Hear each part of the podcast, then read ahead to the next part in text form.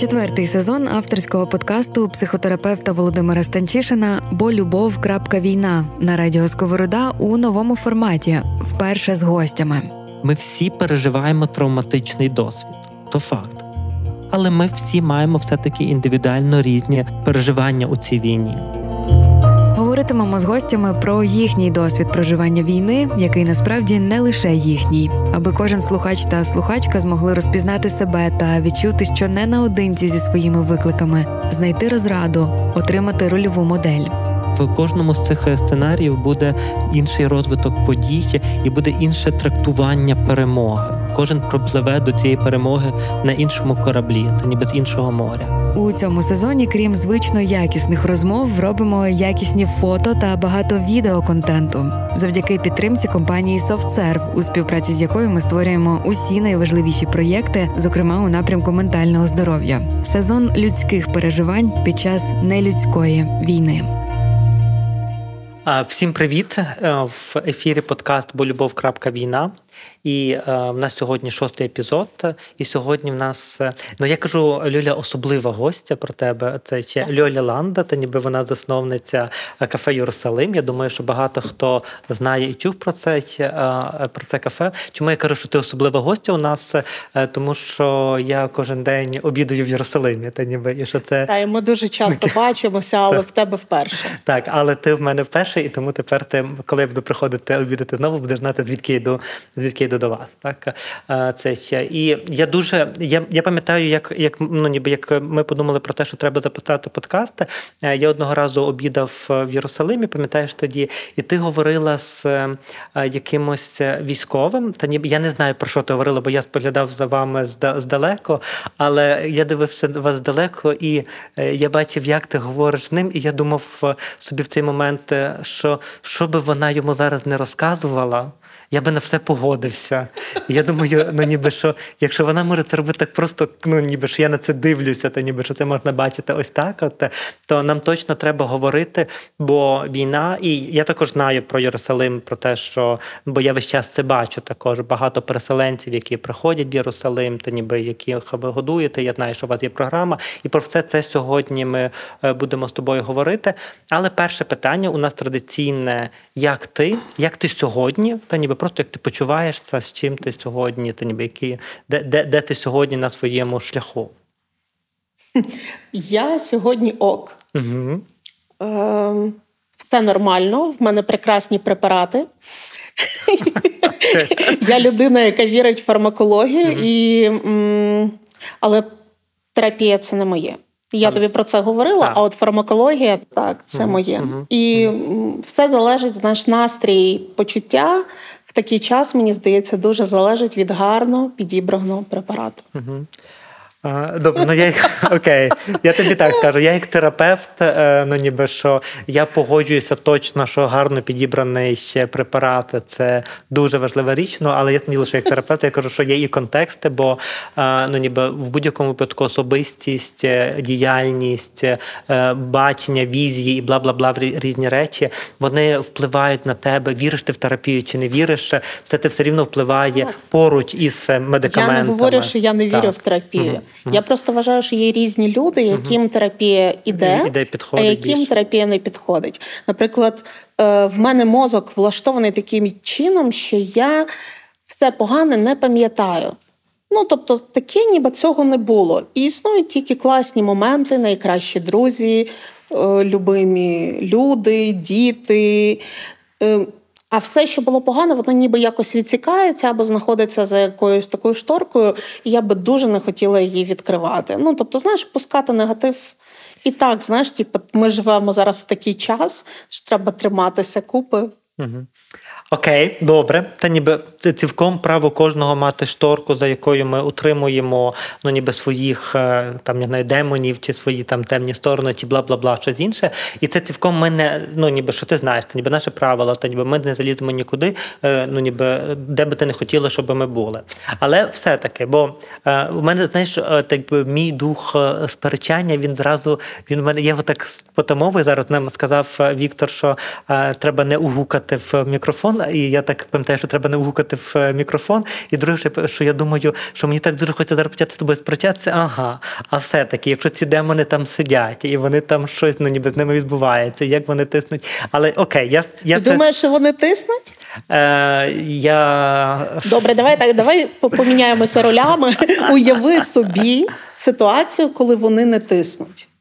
Просто уяви, що якщо це тиснуть, можливо. І що їх немає тоді. Можливо. Ну, ніби, а якщо їх немає, вони не тиснуть. Якщо вони є, зазвичай вони тиснуть. І в нас є фармакологія. А фармакологія це добрий, знаєш, добре кулене пробивне скло, через яке їх може бути не чути. Але все-таки це фармакологія. Ну, ну я тобі давай ми просто mm-hmm. трошки відійдемо mm-hmm. від Єрусалиму. Mm-hmm. Я тобі розкажу, в який момент я прийшла до фармакології. Давай. Ми живемо коло Янівського цвинтаря, і е, там була одна коло нас подія досить гучна. Ми якраз доїжджали під до роботи та під час війни, бо, коли взорвалася автомайстерня, і люди загинули. Mm-hmm. І це на мене настільки вплинуло, я не очікувала, тому що я взагалі себе вважаю дуже міцною людиною, mm-hmm. тобто такою зібраною. Ну тобто, що би не сталося, я вирішу всі проблеми. А тут бац, і я бачу, ніби моє життя через скло. Ну тобто, я профукала два замовлення. Ну, тобто, в мене були замовлення на кейтерінг, Мені дзвонять люди друга година, де наша їжа, а я бачу, що я просто просто вилетіла з голови. Я зрозуміла, що мені треба брати себе якось в руки, ну тому що я не можу не працювати, від нас залежить дуже-дуже багато людей. Ну, я вирішила звернутися до спеціаліста і пішла до психіатра.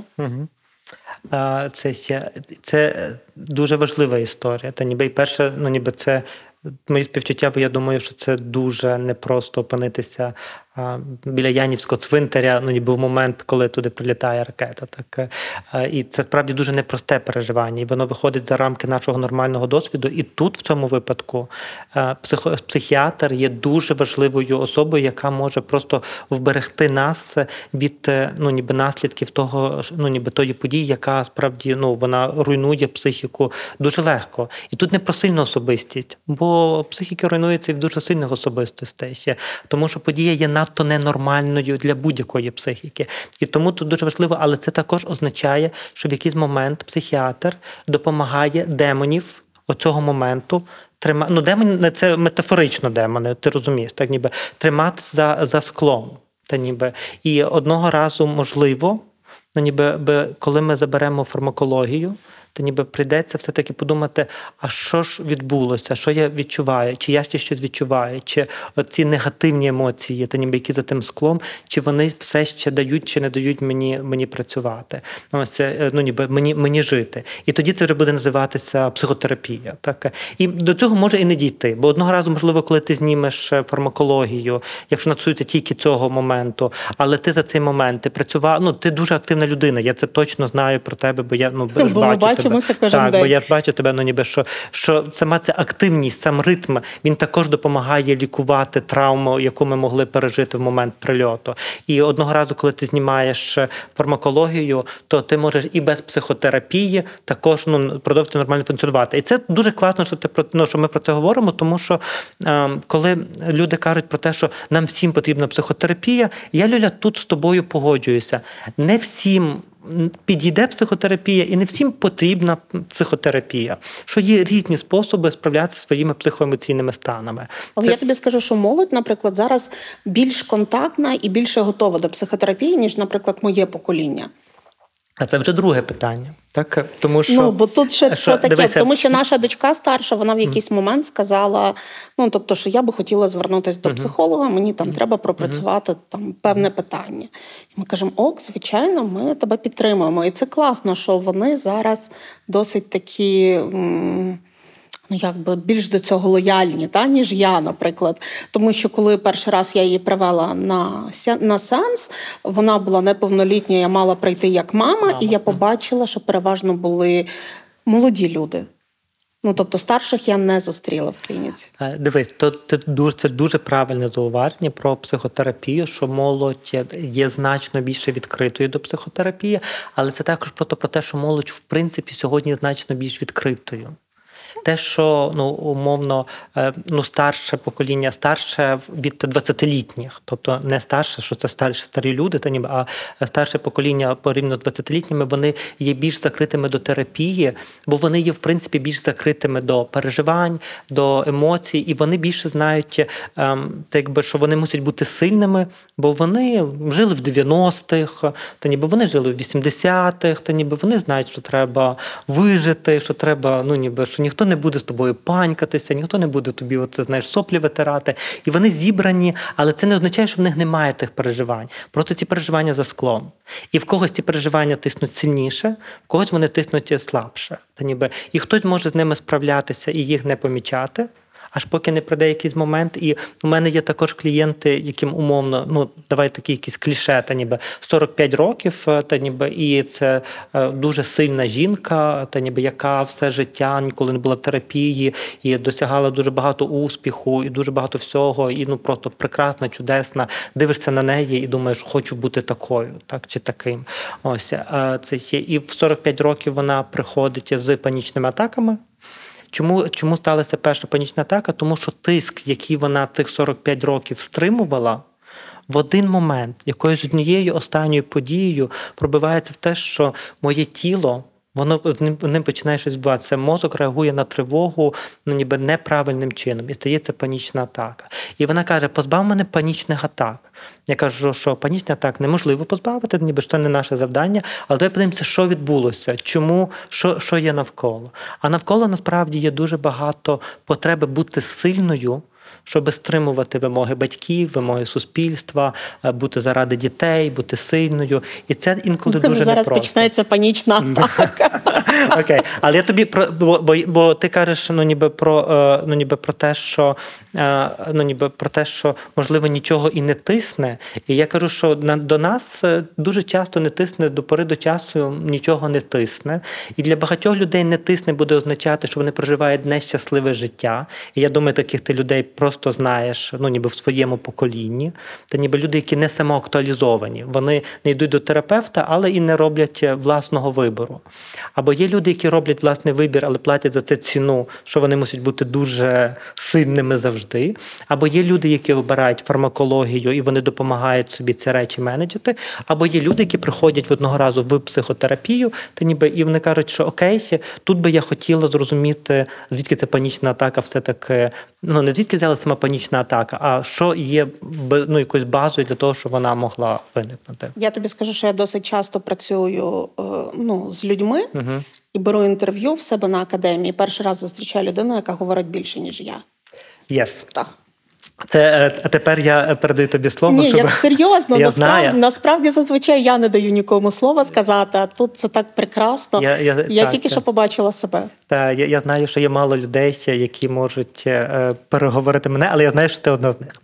І тому моє питання до тебе наступне: не все-таки про твої переживання.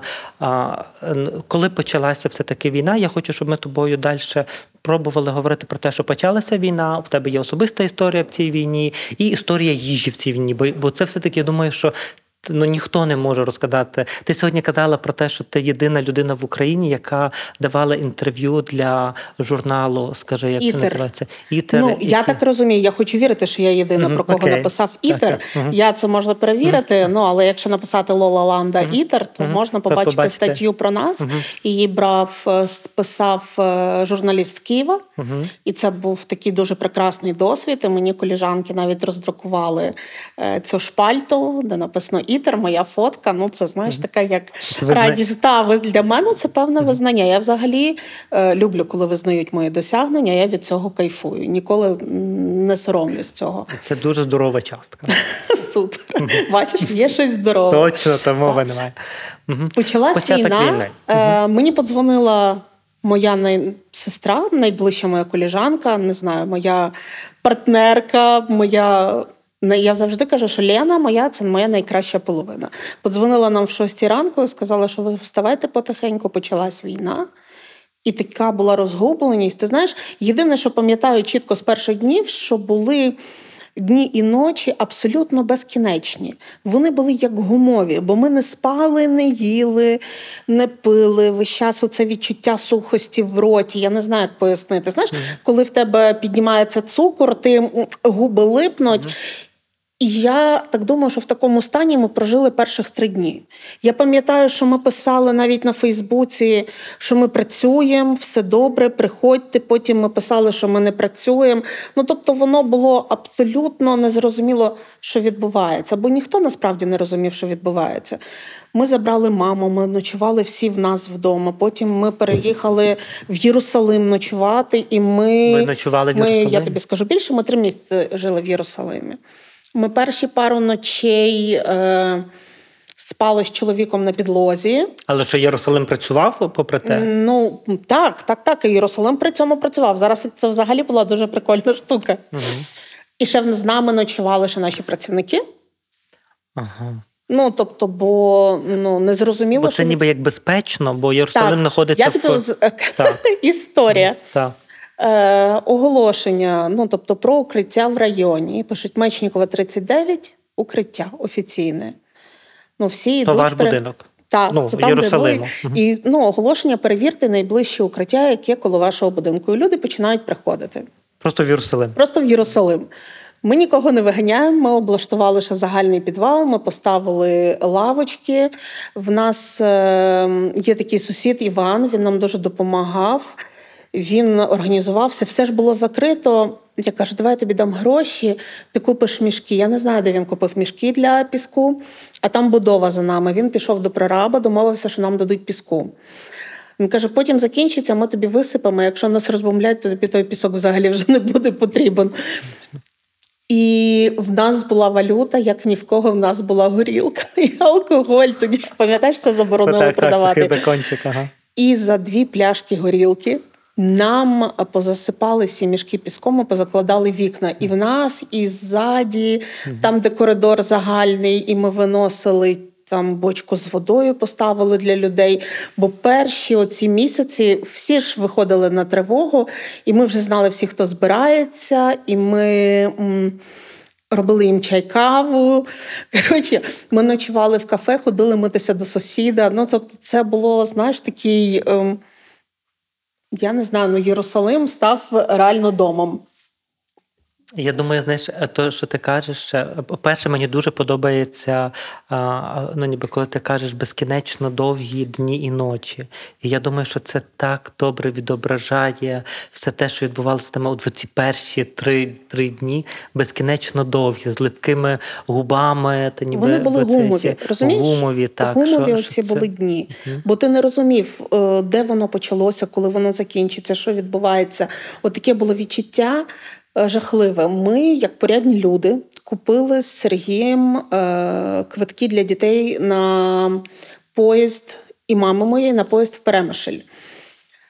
Тому що... Тебе не було ідеї, що ти також їдеш? Ні, в мене не було ідеї, що я їду, тому що тут Сергій, тут ми тут вже ж Єрусалим. збираю тут Єрусалим. Ми збираємо пляшки там на коктейлі на Молотова. коктейлі Молотова. Ну коротше, у нас же ж тут, ну як же ж нам головне була ідея е, дітей відправити в безпечне місце. В нас дідусь живе в Німеччині вже 15 років.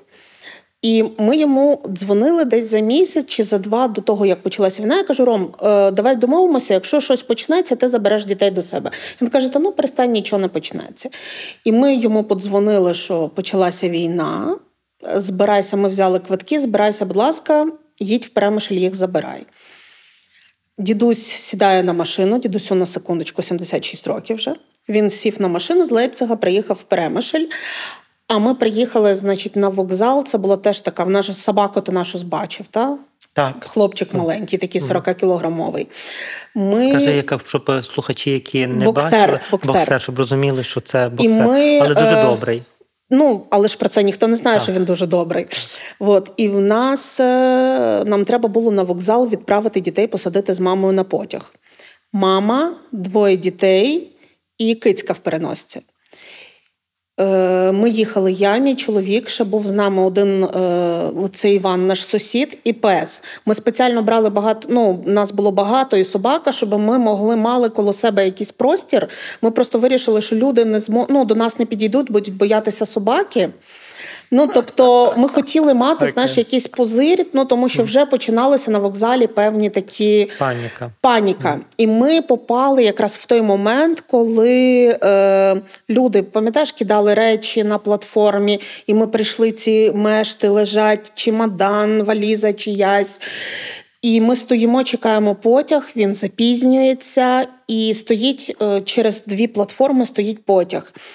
І люди, не витримуючи напруги, починають бити вікна, бити проводні. Е, провідницю і і забігати в потяг. Хтось кричить, е, щоб покликати поліцію. Ну тобто починається така заваруха, діти в шоці, ми теж і ще кажуть, що потяг не приїде, його відмінили.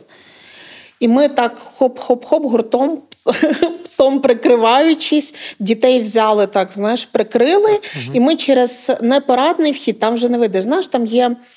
На вокзалі такий тиндик. Якщо по платформі піти в сам кінець, там угу. можна вийти ну, на залізничну, та, та, ну туди далі далі. Так, і от ми так якось тишком-нишком вилізли. І ви... вирішили діти, сказали, що вони більше не нікуди не їдуть. А тобто ви взагалі пішли з вокзалу? Ми пішли з вокзалу, бо все. Ну, типу, потяг відмінили, і чекати на евакуаційний було без, ну, беззмістовно. Я ще вночі до цього дзвонила своєму знайомому волонтеру з він львів'янин, який багато років живе в Німеччині, і він допомагав, приїжджав з кордону людей. Забрав. Я кажу, що мені робити? Він каже: тільки необхідні речі, тільки е, мінімум можуть стояти в полі там дві доби. І це щастя, що ми їх не посадили на потяг туди, тому що там люди дійсно дуже довго стояли. Два дні після того ми всі відходили. День-два вирішили, що ми будемо жити в Єрусалимі, перевезли з дому матраси. Угу. Ну, тобто, це виглядало так: типа, ми е, на ніч розстеляли матраси на підлозі, а в день ми збирали в кутку це все, і столики працювали, тобто якісь люди приходили. Ми готували просто один обід. І всі, хто заходив, хто могли поїсти, то що ви готували. просто могли поїсти. Хтось давав гроші, хтось просто їв. Ну тобто, це було, знаєш, так. Тобто це був не бізнес, це був це спосіб був бізнес комунікувати просто, та, та, війні. Та, Ну mm просто ніхто не розумів. Але паралельно я почала шукати, як би все-таки малих відправити. Ну бо було страшно, хоча вони категорично відмовлялись. Але і мені дають телефон волонтера. Я набираю і бачу, що в мене цей телефон є записаний. Ага, що він відвідувач. Бо в нас колись була фалафельна в центрі міста, в нього турфірма якраз, і ми були двері в двері. Я дзвоню Володя, привіт, це Льоля. Він каже: Привіт, що сталося? Я кажу, слухай, мені сказали, що ти можеш допомогти там з евакуацією. Він каже, а хто в тебе? Я кажу, ну мама, двоє дітей і кицька. Він каже, маю три, три місця за 20 хвилин на ЖД вокзалі. За 20 хвилин. Так, Чудесно. от як вони стояли, так вони поїхали, і пройшли вони кордон за 12 годин. Як згадую, знаєш, знову воно так липнуть, Лип, губ, липнуть губи липнуть. Так. Вони переїхали кордон. У нас друзі е, дуже добрі. Так само клієнти наші з Єрусалима, такі Данка Адам. Вони в Варшаві, вони там в штабі були, е, приймали біженців. Вони попросили знайомого, який їх зустрів в тому місті, посадили їх в Варшаву, зустріли в Варшаві, купили дітям труси, носки, бо вони були голі. Бо голі босі, знаєш, як були, так поїхали. А там вже чекали і поселили в свого друга за містом е, на пару днів, щоб відійшли. А тобто вони не поїхали зразу в Німеччині? Ні, вони не зразу, тому що дідусю треба було хоча б пару днів прийти до тями, щоб приїхати за ними тепер в Варшаву. Знаєш, ну теж вік. Вік, вік, так. Так, і все. І Роман потім їх приїхав. Роман їх забрав. це дідусь. Так, та, дідусь угу. забрав їх, і вони зараз в Лейпцигу. Ну тобто вони вже там півтора року виходять. Слухайте бо любов. Війна на Spotify, SoundCloud, Megogo Audio, Google та Apple Podcasts. Сезон людських переживань під час нелюдської війни. Я маю до тебе два. Е, я все добре. Я знаю, що ми маємо говорити про їжу. Я знаю, але я так. все-таки мушу тебе це запитати про те, е, ну якщо це можна таке запитати. Бо мої також були в Німеччині, то ніби вони були 5 місяців. Угу. І я знаю, що в мене не в той час було. Ну це було просто ну пиздець. Це ніби перші місяці без них це було просто крім того, що війна, а ще в тебе втрачений контакт. Так ніби як ти в розлуці ну, з втратою цього контакту кожноденного е, це ще нас, давала собі раду? Е, як би тобі пояснити, в мене і в чоловіка в нас було таке відчуття, що ми можемо видихнути і можемо робити щось корисне. Ми були двоє ще з чоловіком. Так, ми були з сірим, нам було ок, і ми ще були з псом. Угу. І okay. я тобі скажу більше, коли діти повернуться, пес не зрозуміє, що він не йде на дитина в родині. Не, найголовніший. Так, бо він же тепер okay. центр центр уваги і взагалі.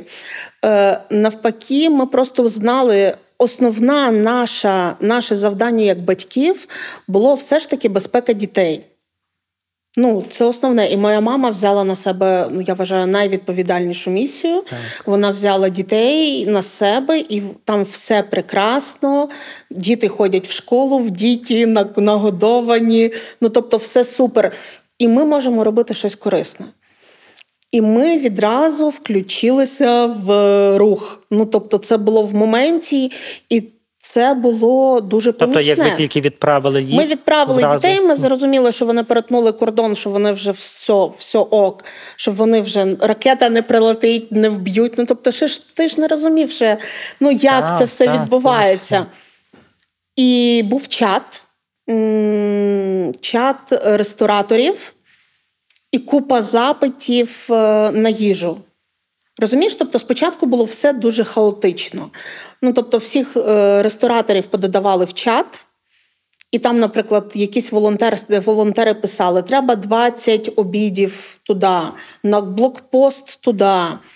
Е, приїжджає група з дітей туди, підвезіть хтось на вокзал каву.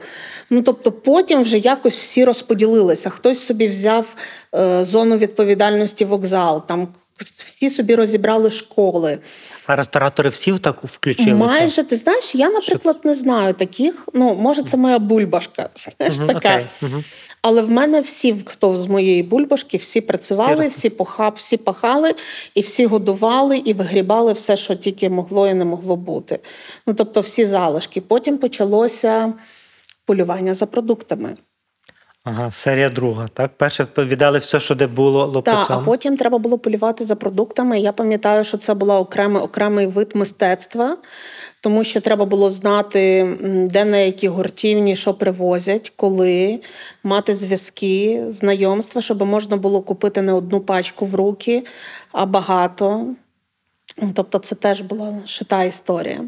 Я просто знаю хлопців з зерновіти з пекарні Володю.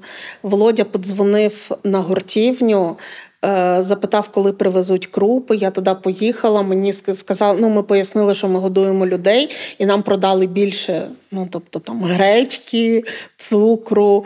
Ну тобто це, це було полювання. То дуже це гарно. Було полю... Це було, справді полювання, полювання на продукти. продукти. І ми потім взяли. Е, в нас уже знаєш, часом закріпилися певні крапки, які ми годували. Було дві школи.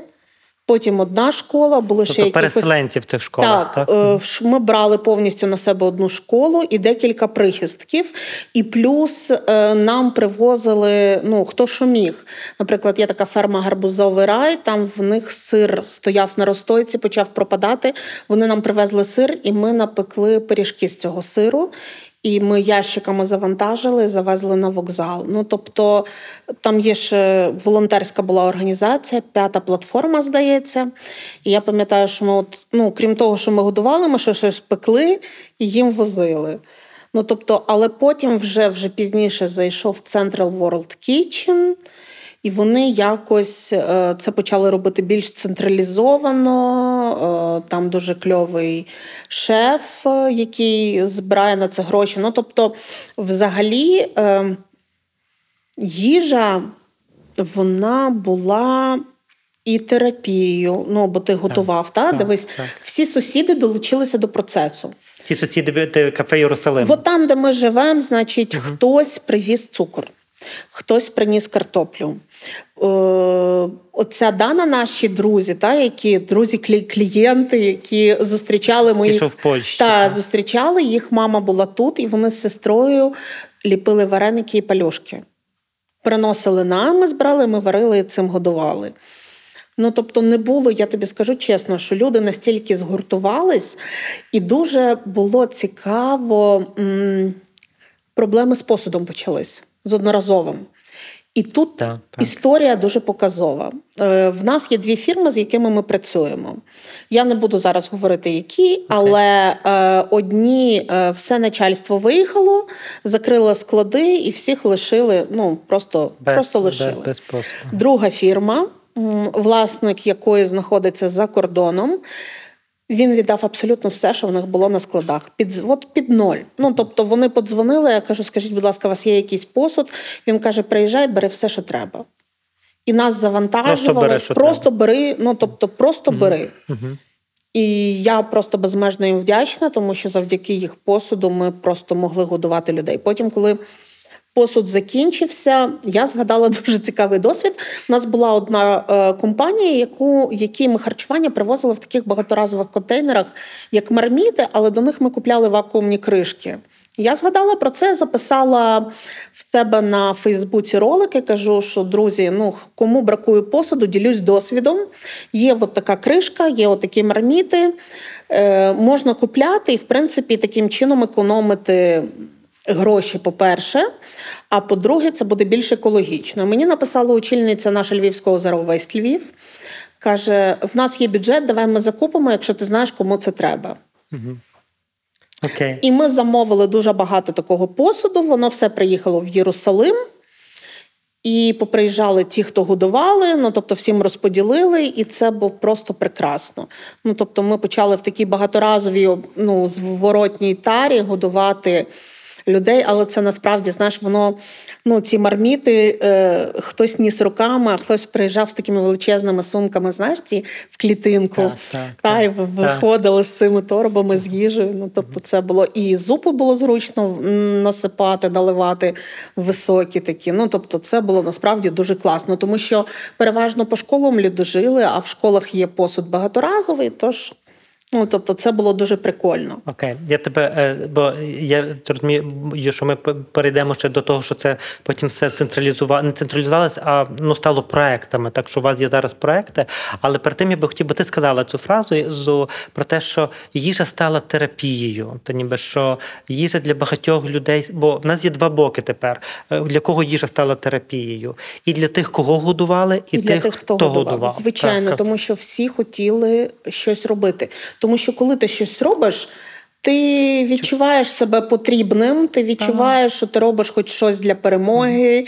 Ти зайнятий, в тебе немає. Ну я не знаю. Я коли працюю, в мене не лізе дурь в голову, в голову знаєш. І я думаю, що це основне. Як у всіх. Так, та, І тому люди ліпили, варили, смажили дрова. Ну тобто, всі були якось цим дуже дуже задіяні. І з іншого боку, ми бачили тих людей, яких ми годуємо. Я тобі скажу, бували різні історії. Одна була історія, коли ми приїхали з нашим Іваном.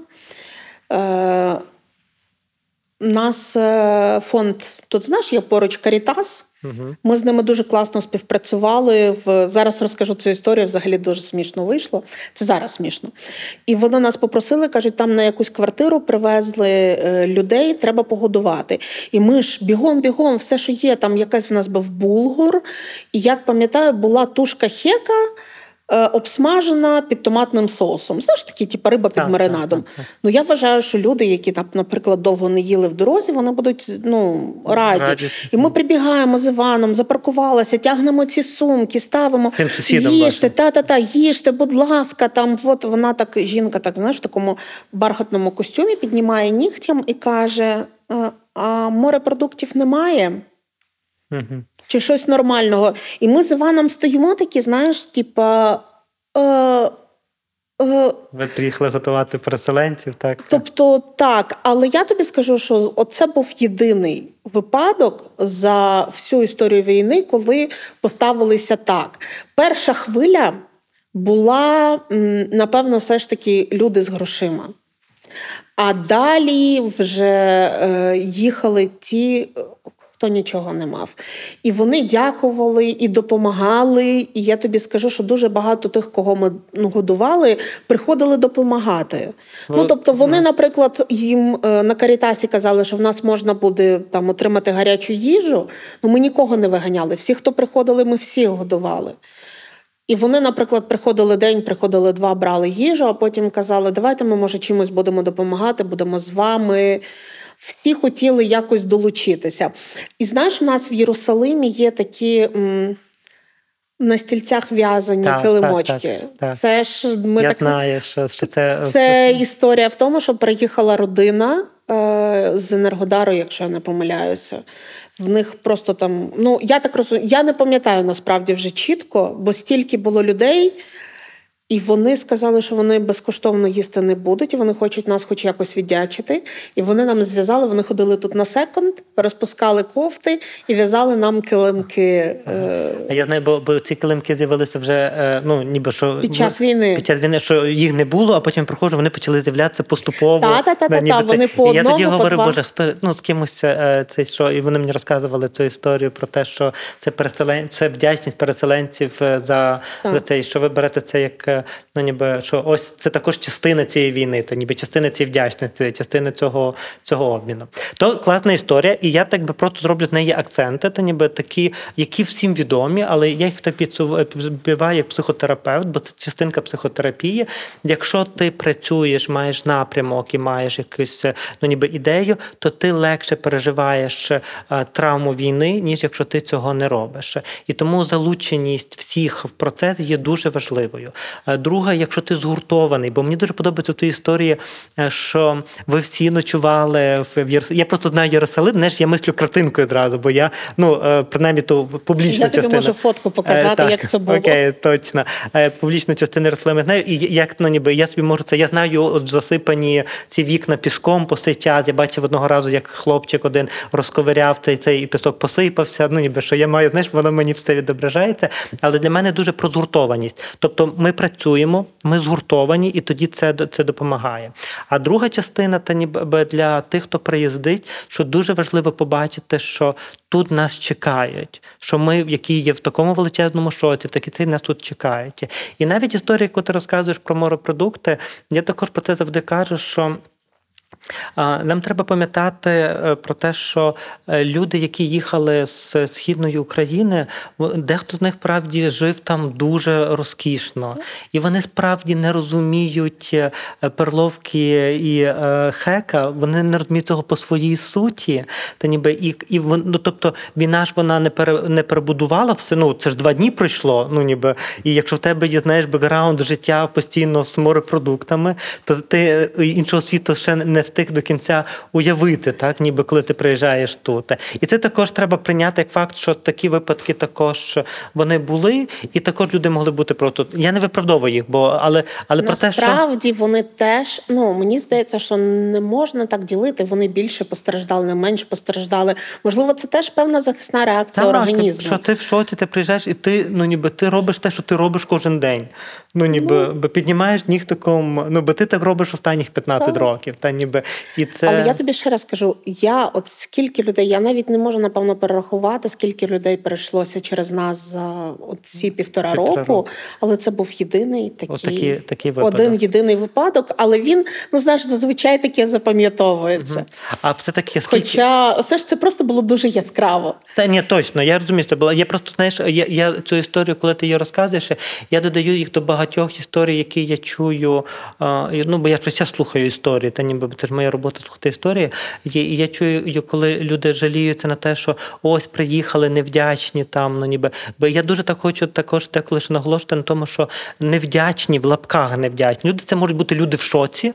Це можуть бути люди, які просто не вміють по-іншому, тому що їх зірвали з їхнього е, звичайного я способу тобі ще життя. Я таких більше не зустрічала. Так, не... В мене були угу. такі тільки одні, тільки той випадок. а тисячі людей абсолютно, ну тобто в шоці, в шоці, в істериці, і, але ну, розуміючи, і все, ну, тобто, все було ок. Тобто, знаєш, важливо ще вміти прийняти. Не всі вміють приймати те, що комусь дають. Точно. Я тобі розкажу дуже класну історію. Ну, тобто, ти про морепродукти.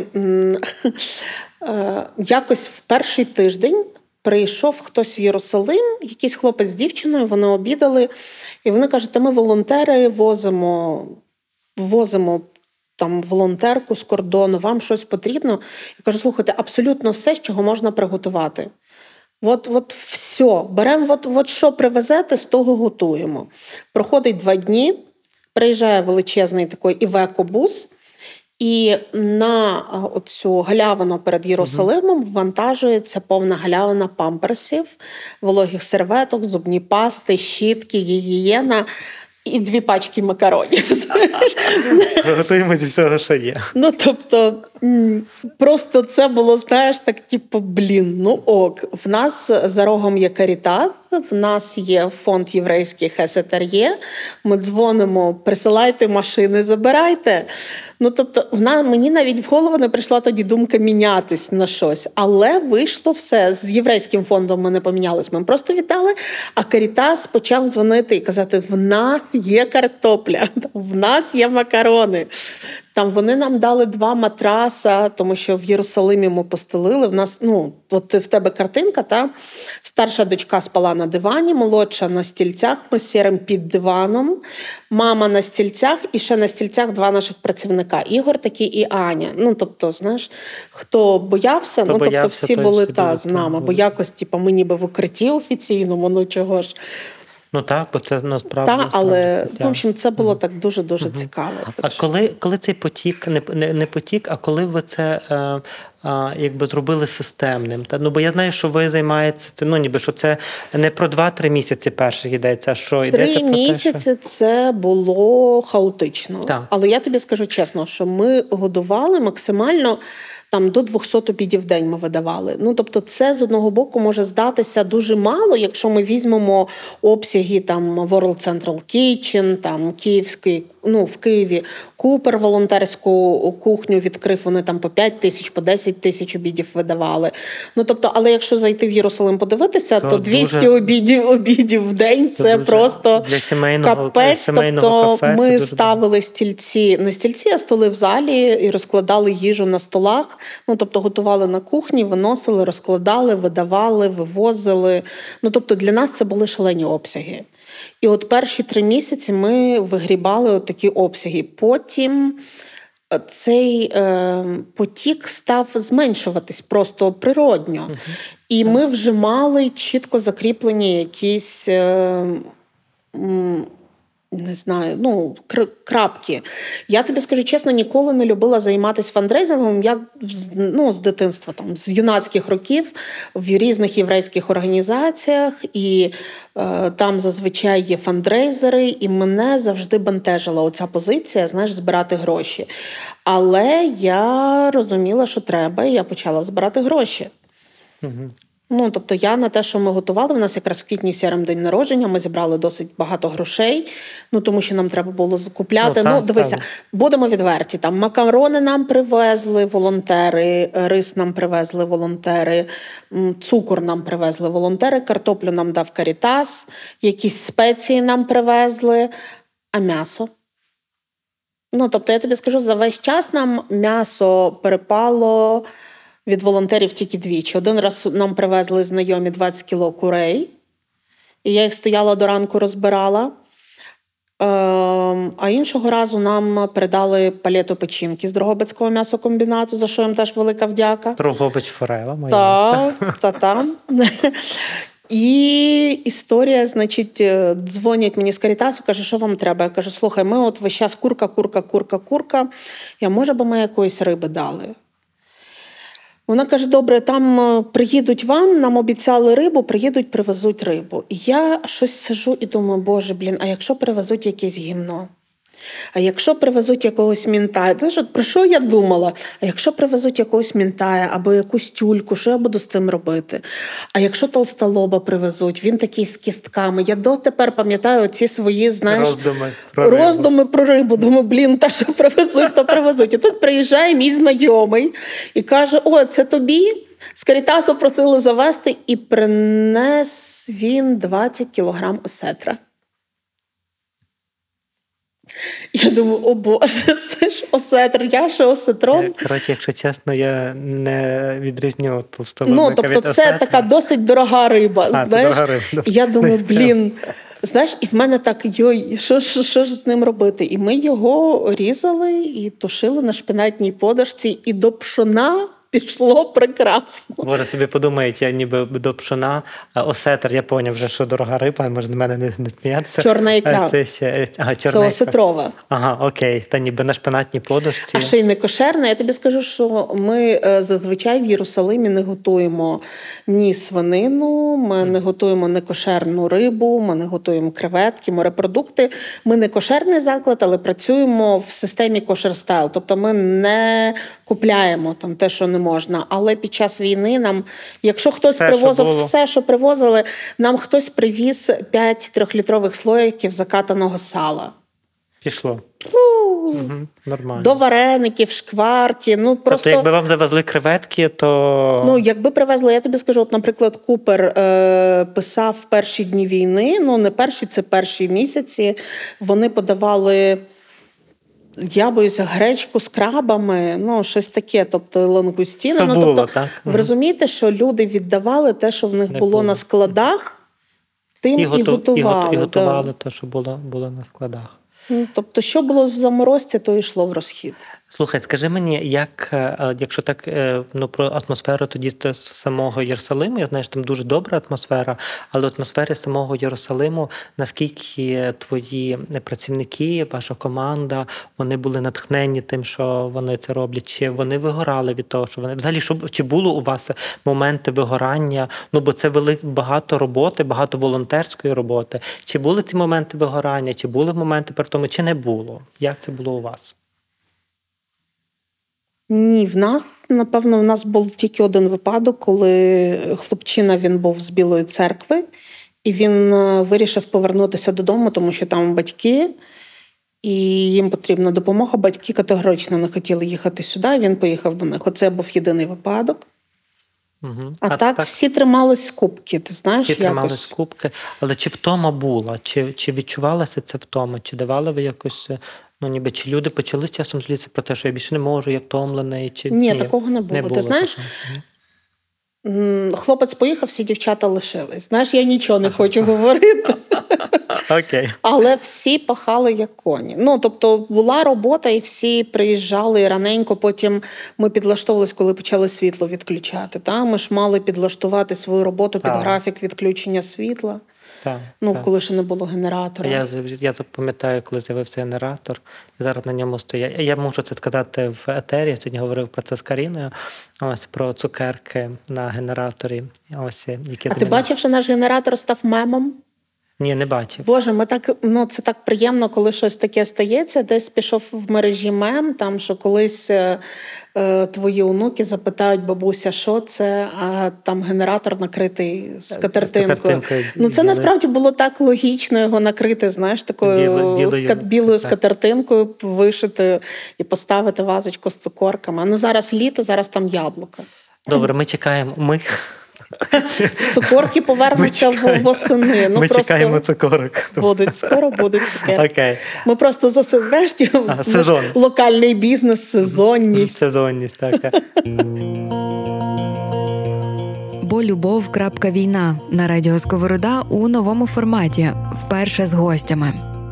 Добре, але це дуже це дуже також цей генератор, та ніби що не що багато всього з'являлося такого дуже ну ніби про війну. Та ніби що війна і ну, ніби генератор, ось з'являється генератор, накритий білою вишиваною серветочкою, а, це так, дуже мило. на якій стоїть е, кришталева вазочка, та ніби в вазочці ну, ніби цукерочки. Це про це ну ніби про те, хто ще не був, то восени там будуть цукерки, то це ще чекаємо, але зараз яблука.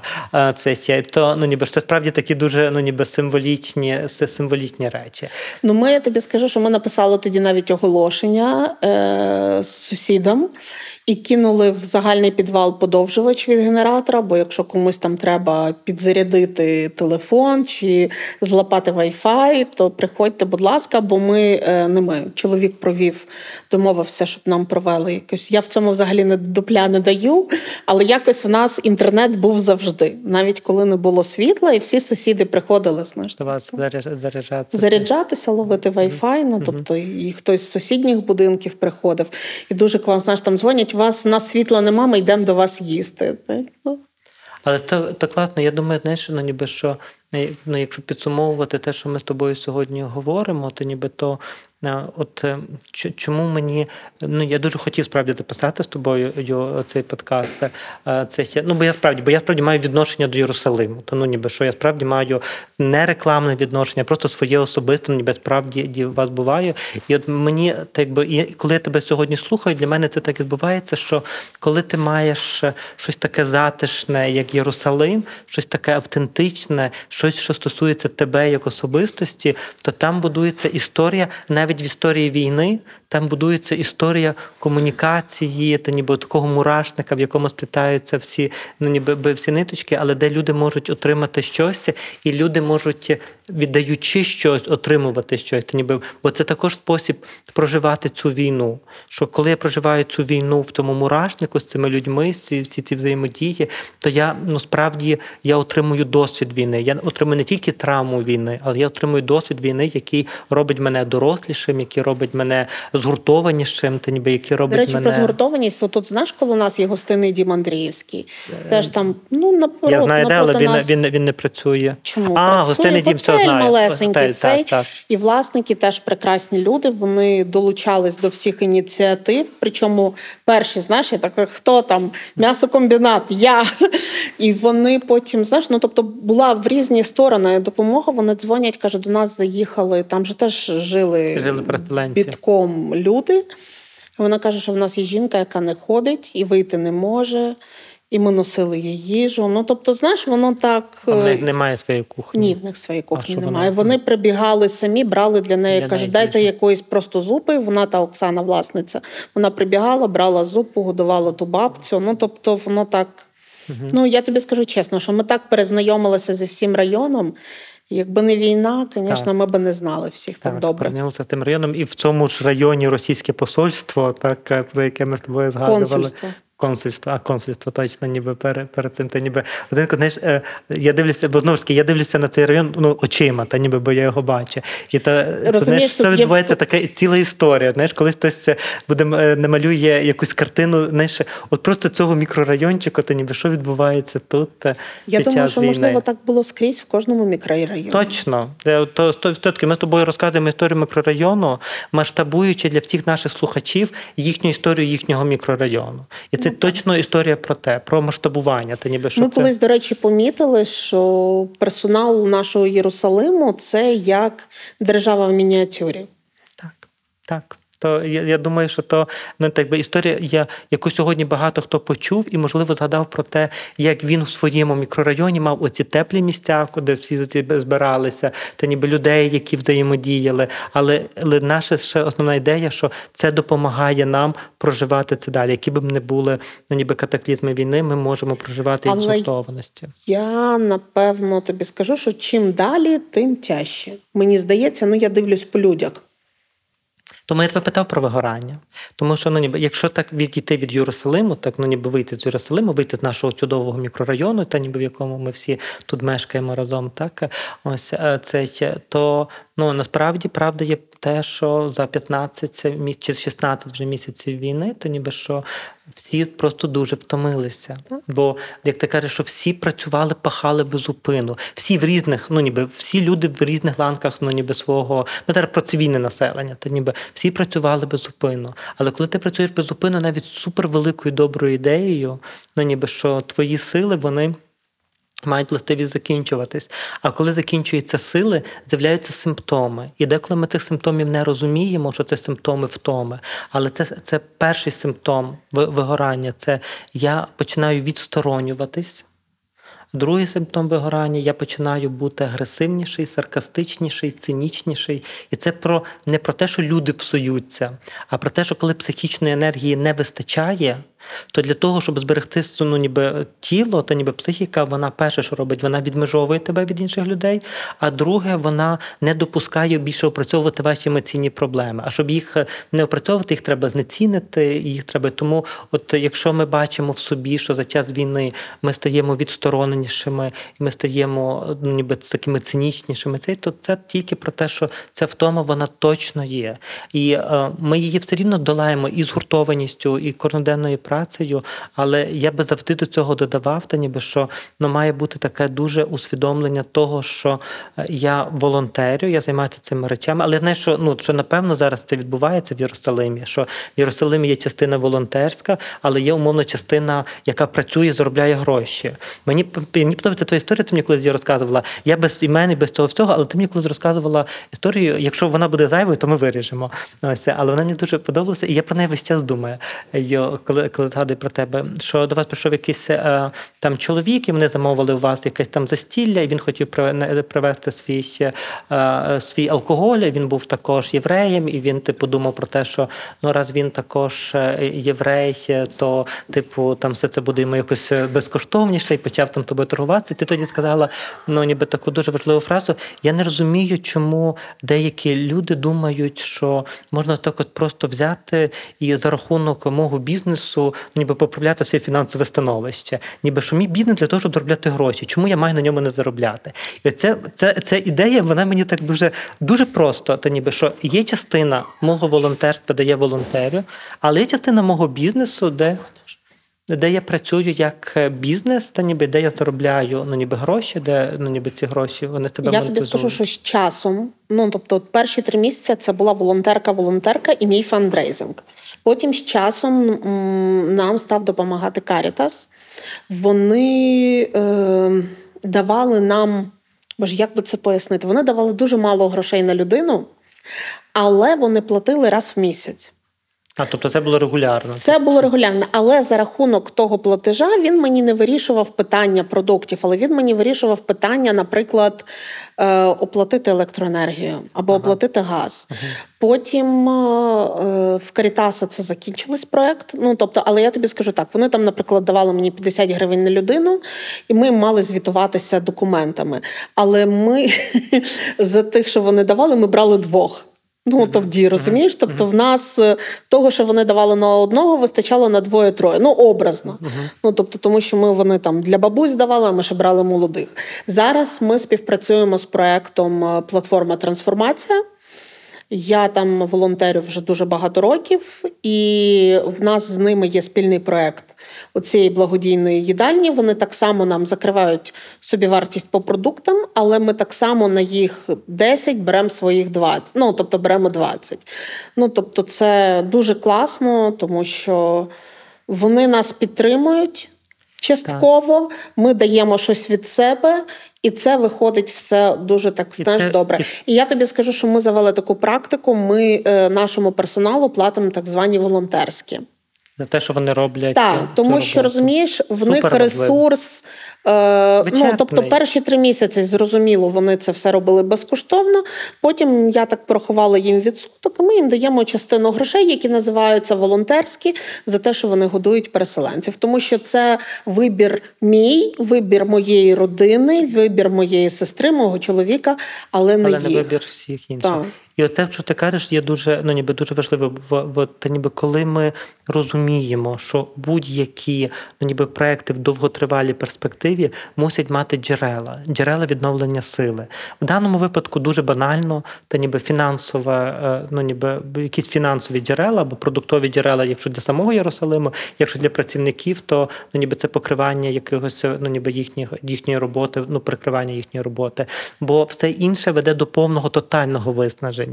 І я думаю, що те, що ви можете триматися так довго, це про те, що джерела у вас все рівно є підпитки, але вони також, ну ніби втома все рівно вона вона є, і, і я думаю, все рівно, що має працювати і бізнес. Бо для мене бізнес це про те, що я розвиваюся, я щось роблю, то ніби я отримую за це щось. Це дуже важливо отримувати.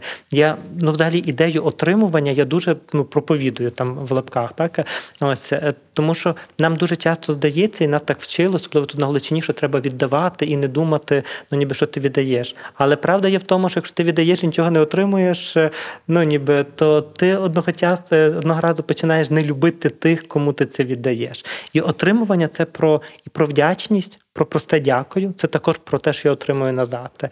Ось і про гроші бо це ну ніби важливо, та ніби і про якісь там продукти, інші речі, і про взаємозв'язки, які я ну ніби роблю, так ніби з іншими людьми. Тобто, отримувати для того, щоб не вигорати, щоб будь-які ці справи йшли добре. Ми мусимо також вміти отримувати, казати собі, що так, я отримую на цьому, та ніби що це це волонтерська діяльність, але я за це також отримую. Бо бо ми мусимо завжди пам'ятати, що ми маємо мати джерела, які допоможуть нам це зробити в довготривалій перспективі. А наша завдання сьогодні будь-які добрі волонтерські речі мати в довготривалій перспективі. Бо На кінець кінець війни буде дуже. Ну ми не знаємо коли, але ми не передбачаємо ну, не його завтра зараз. Точно. Не завтра точно. І тому відновлювати ці сили в різний спосіб, та ніби наше, наше завдання. Ем, я тобі ще хочу сказати, що я їздила до дітей тричі. Давай. За півтора року я була тричі в Німеччині і просто інший світ. Так. То просто інший світ, і я не розумію, чому люди. Ну, тобто, воно мене, знаєш, трохи воно не нервувало. Воно бентежило мене перші два дні, на третій день я розслабилась, але все одно е, ми з малою сиділи в в'єтнамському кафе, і поруч була будова і там звуки будови, а в мене в вухах громадяни, пройдіть, будь ласка, в укриття, повітряна тривога. І ти цей звук сирен, ну тобто воно ну це такі фантомні. Я думаю, що напевно тобі всі жаліються, твої так, пацієнти. То, ну тобто дуже... фантомні оці сирени так, в вухах, в мене вони нон-стопом скрізь завжди.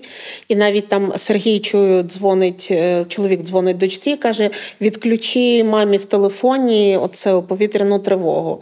То, що вона відключила, вона нічого не змінила, тому що воно весь час вухо. Все рівно в твоїй голові. То дуже, ну ніби те, що ти кажеш про закордон. Ну ніби Я не був за кордоном, але я дуже люблю говорити своїми клієнтами, які е, ну під час війни я не був за кордоном, то ну ніби, але але про бо це така дуже справді важлива тема, того, що наше мигдалевидне тіло не може перестати реагувати в один момент, бо ми виїхали з України. І що воно це мигдалевидне тіло це частина мозку, яка відповідає за таке базове відчуття безпеки, та ніби таке найшвидше та ніби реагування. І вона точно реагує ще. Я, ну, я може не на довгу їжу, бо я намагаюся тиждень собі виділити. Ну бо тут же ж треба, знаєш. Ні, то то буде там ще й після війни. Ну ніби умовно завтра, умовно закінчиться війна. Ми всі тепер і ми травмовані, і всі будемо з сиренами в ухах. Ми будемо з сиренами в ухах, але гарна новина для ну, абсолютної більшості людей, які ну питання яких тільки в сиренах, то це минеться само собою, без терапії, без усього. Проте мигдалевидне тіло вмикається дуже швидко, бо йому треба швидко відреагувати. Але вимикається дуже довго, але вимикається. Тобто, ну ніби все рівно, що воно воно йде донизу. І ці речі точно вони минуті, і точно, що за кордон. Ну і класно, бо бо все рівно, ну знаєш, якби це дуже важливе завдання, та ніби що ти тут робиш і ти тут дуже включена в процес. Але десь ще є твої діти, які також е, ну ніби чекають, напевно, вечорами маму ну в скайпі, там принаймні, так. Тобто, що це ж ця взаємодія, вона ж також має має відбуватися. А, і що і є певно якісь ритуали, які ви маєте, якісь речі, які ви ну, ніби постійно робите. Я тобі скажу, ти знаєш, е, от про ритуали е, дуже допомагають буденні ритуали. От ми, наприклад, тобто, ну певний розклад, воно взагалі знаєш, це напевно для психічно хворих людей воно корисно, і для мене це дуже корисно. Ну насправді, тобто, ми там в певний час ми їдемо додому, е, ми робимо там то-то, то там в такій-то годині я йду в душ, лягаю, включаємо серіал. Ну тобто, є ну. Певний порядок речей, я бачу, що ми не змінюємо. Але знаєш, чим ми займалися, коли виключали світло? Ми почали грати в карти. Добре. І ви зробили новий ритуал. Так. Ми почали грати.